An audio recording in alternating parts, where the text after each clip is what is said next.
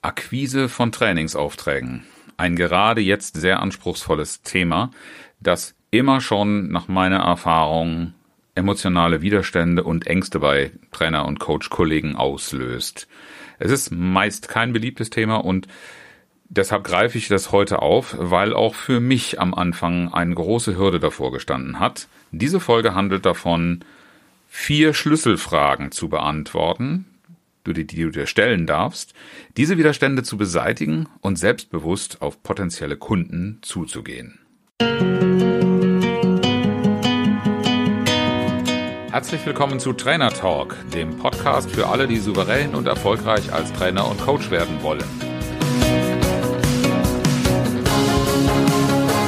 Mein Name ist Oliver Bayer und ich bin Mentor für Trainer und Coaches, die ich auf ihrem Weg zu souveränem Auftreten und unternehmerischem Wachstum begleite ohne Existenzängste.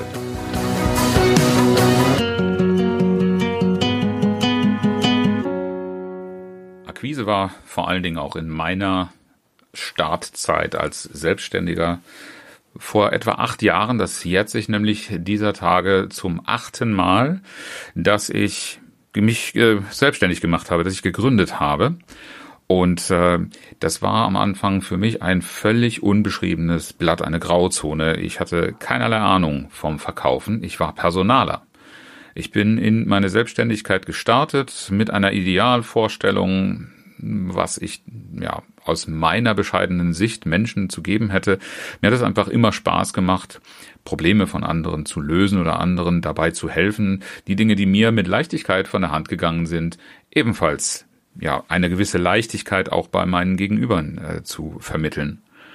Und was ich nicht kannte, war das Thema, wie verkaufe ich so etwas? Insbesondere, wie verkaufe ich mich? Das ist eine Frage, die sich viele ähm, auch nicht nur am Start, sondern manchmal nach Jahren noch stellen.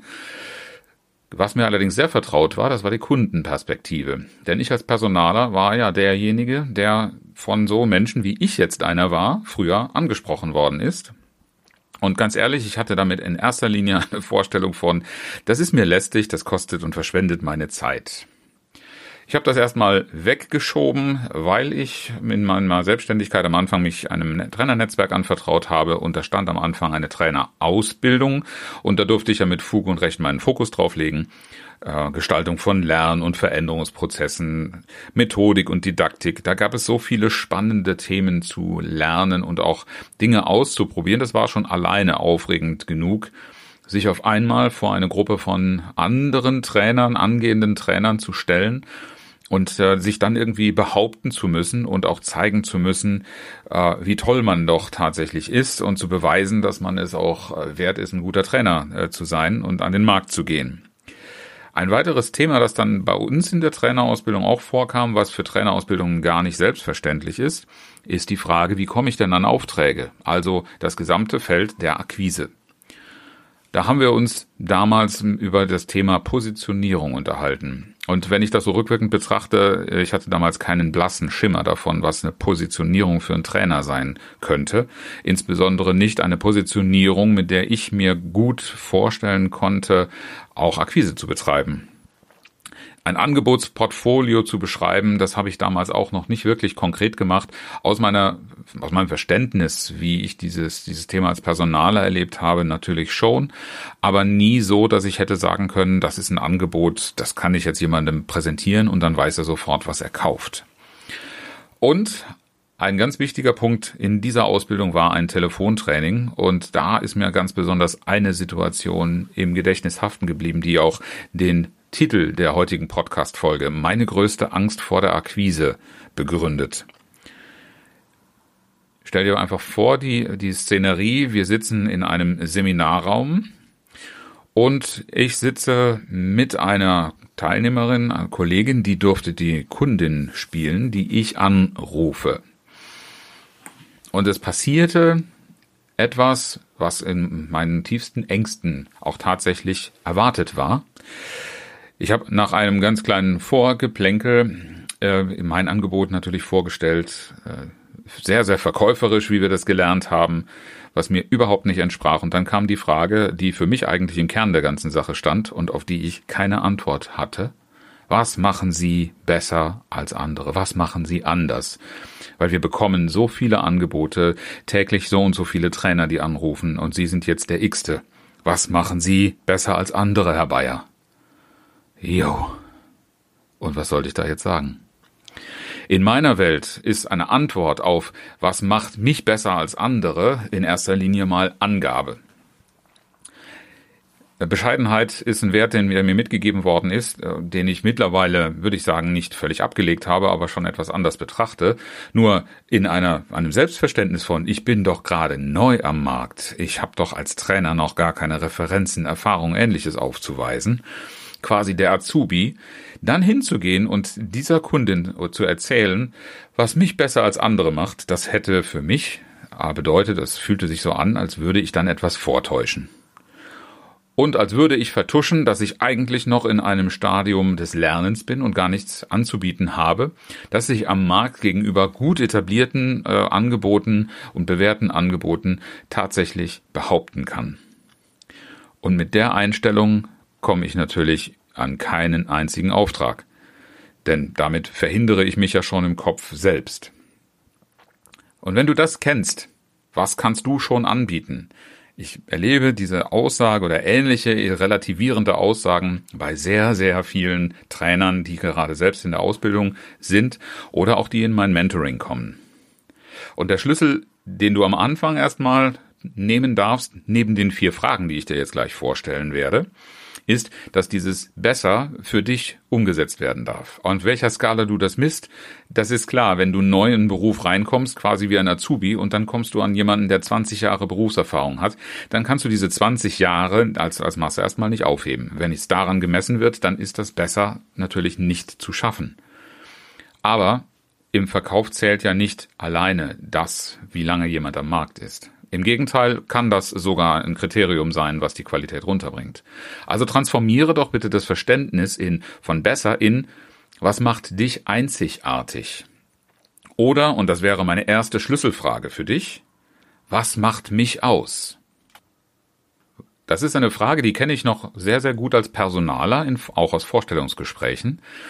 Denn wenn wir dieses formalisierte Verfahren einer Bewerbung uns anschauen, dann kriegen wir Zeugnisse, die auf eine bestimmte Art und Weise getrimmt worden sind, Lebensläufe, für die du Vorlagen im Internet oder auch in Bewerbertrainings bekommst. Und alles, was in dieser Weise aufbereitet ist, lässt mich ja als jemanden, der eine Bewerbung bearbeitet, und das ist analog zu der Kundensituation, auch wenn ich jetzt der Kunde sein sollte und ein Trainer bewirbt sich bei mir und ich krieg solche formalisierten Unterlagen, dann habe ich doch überhaupt gar kein Gefühl dafür, mit wem spreche ich eigentlich. Du als Trainer genauso wie ich damals, bist aber eine Person, die würde ich jetzt als Kunde ja auf meine Mitarbeiter, auf die mir anvertrauten Menschen loslassen wollen. Also brauche ich doch da ein, Vertrauensverhältnis und irgendetwas, was dich kennenlernen lässt. Ein ganz wichtiger Punkt für das Verständnis, warum darf ich mich meinem Kunden anbieten, habe ich relativ früh in einem meiner ersten ja, Vorstellungsgespräche auch als Trainer bei einer Personalverantwortlichen gemacht. Da war ich nämlich ganz überrascht, nach dem Gespräch herauszufinden, dass sie sich gar nicht dafür interessiert hat, wie wenig Erfahrung ich bisher hatte. Die hatten meine Haltung interessiert. Und meine Haltung hat natürlich viel damit zu tun, was war mein Weg. Für dich also die Antwort auf was macht dich aus? Guck mal auf deinen Weg. Schau natürlich auch, was hast du für eine Ausbildung genossen, nicht nur als Trainer, sondern in aller Regel wirst du ja auch noch einen beruflichen Hintergrund haben, der dir eine Affinität zu bestimmten Zielgruppen, Branchen oder Berufsbildern äh, vermittelt. Äh, was für eine Berufserfahrung hast du gesammelt? Auch da wieder die Frage der Branchen, aber auch Verantwortungshöhe. Vielleicht hast du ja auch selbst Führungserfahrung. Und damit kannst du deinem Kunden entgegen, gegenübertreten, nicht nur als Gescheithaferl, als hochgelehrter Professor wie an der Uni, sondern als jemand, der die Lebenswirklichkeit des Gegenübers gut aus eigener Erfahrung abschätzen kann. Und nicht zuletzt ist, und das macht wahrscheinlich auch die hohe Zahl der Trainer aus, die erst jenseits der 40 in die Selbstständigkeit gehen, ein gerüttelt Maß an Lebenserfahrung. Man hat einfach auch schon viel erlebt, sowohl Erfolge als auch Enttäuschungen. Und all diese Dinge schreiben Geschichten. Deine eigenen Geschichten sind das, was dich ausmacht. Das, was du daran veranschaulichen kannst, was du daran daraus als Erkenntnisse ableiten kannst oder daran reflektieren kannst, das macht dich wertvoll für einen Kunden. Und so blöd das vielleicht klingt, auch die Fehler, die du schon gemacht hast, sind etwas, aus dem der Kunde lernen kann. Denn letztlich hat all das mit der Bildung und auch der Orientierung im Rahmen deiner Wertewelt zu tun. Also welche Werte machen dich aus? Und da kannst du sogar sehr verschieden vom Kunden sein.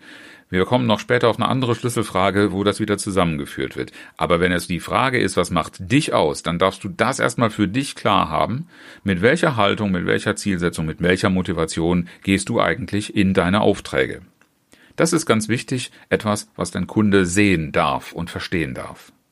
Die zweite Schlüsselfrage, die ich dir gerne mitgeben möchte, die hat dann natürlich mit einem totalen Perspektivwechsel zu tun.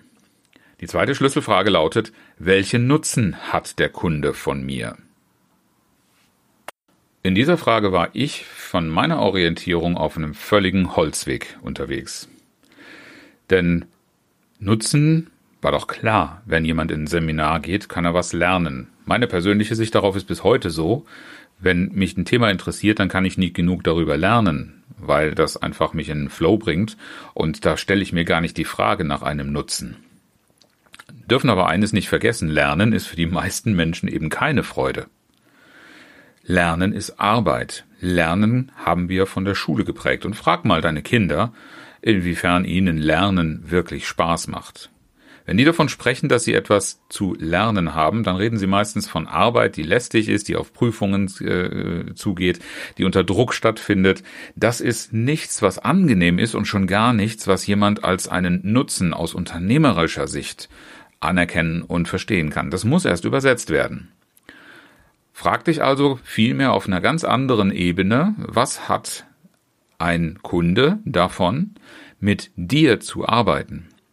Und äh, das will ich jetzt ganz besonders auch betonen mit dir, denn hier kommt dann der, die Ableitung aus dem, was wir in der ersten Schlüsselfrage erarbeitet haben, zum Tragen.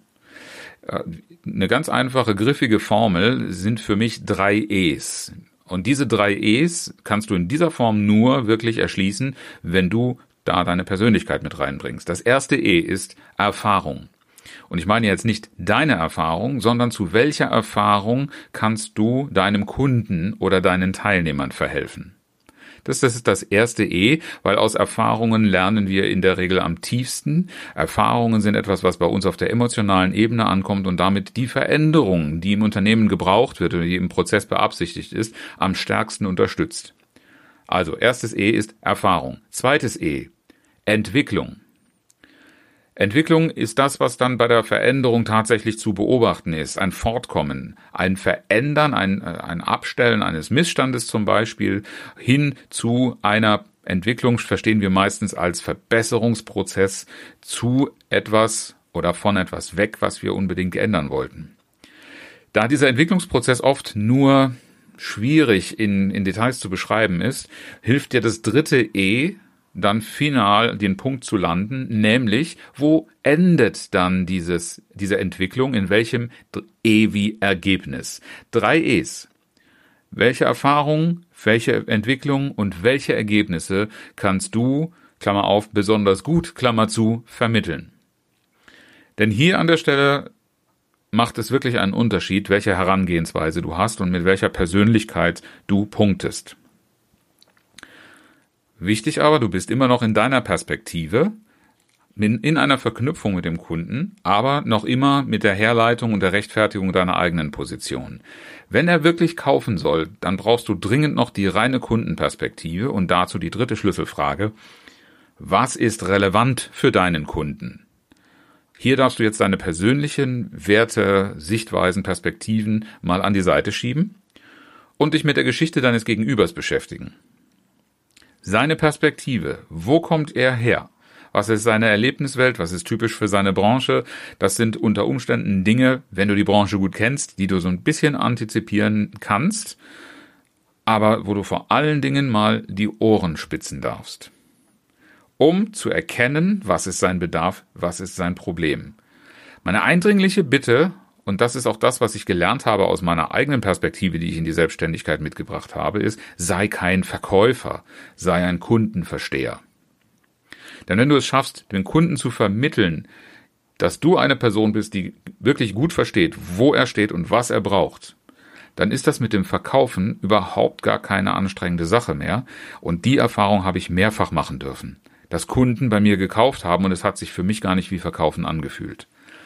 Alleine aus dem Prozess, den ich hier gerade geschrieben habe, meine Einzigartigkeit selbst zu verstehen, sie zu kommunizieren und klar zu machen, was ich da anzubieten habe, die Relevanz für den Kunden, was er damit erreichen kann und dann die Schlüsselfrage Nummer vier, hat natürlich auch etwas mit der Messbarkeit und dann am Ende auch mit Fragen von Preisen zu tun. Wie zahlt dein Angebot auf die Ziele deines Kunden ein? Denn die Relevanz für den Kunden hat viel damit zu tun, wie ist er orientiert, wo will er hin, was ist eigentlich seine Ausrichtung. Und das, was du gut findest, das musst du dringend verbinden mit dem, was der Kunde hat. Kannst du natürlich nur, wenn es so, wie wir das in den ersten Schlüsselfragen erarbeitet haben, klar hast wenn du die Relevanz für den Kunden verstanden hast, dann ist die vierte Schlüsselfrage mit wie zahlt dein Angebot auf die Ziele deines Kunden ein, die goldene Verknüpfung, die in einen Verkauf mündet. Das geht quasi gar nicht anders. Inwiefern stellt deine Arbeit eine Lösung der von dem Kunden empfohlenen Probleme dar? Und wenn du diese vier Schritte für dich klar hast, wirst du auch keine Scheu mehr haben, und die emotionalen Widerstände nicht mehr spüren, die du vielleicht bisher hattest, wenn du daran gedacht hast, ich darf ja auf einen Kunden zugehen und ihm irgendetwas anbieten. Du bist auf einmal nicht mehr in dem Gefühl, jemandem lästig zu sein, sondern jemandem etwas anzubieten, einen Mehrwert, der schon im Verkaufsprozess besteht. Und das wird dir hoffentlich den gleichen Schub und Rückhalt im Akquiseprozess geben, wie ich ihn erleben durfte, wenn du kennenlernen möchtest für dich selber, wie du das für dich erschließen und erarbeiten kannst, dann buch doch einfach eine Beratungsstunde bei mir. Den Link stelle ich in die Show Notes. Die erste halbe Stunde einer jeden Beratung ist grundsätzlich kostenlos und wir stellen gemeinsam fest, ob und wie ich dir dabei helfen kann, dass du deine Widerstände beseitigen kannst gegen den Akquiseprozess und selbstbewusst auf deine potenziellen Kunden zugehen kannst. Zum Abschluss habe ich auch heute ein inspirierendes Zitat dabei. Es stammt von Sören Kierkegaard und sagt, das Vergleichen ist das Ende des Glücks und der Anfang der Unzufriedenheit.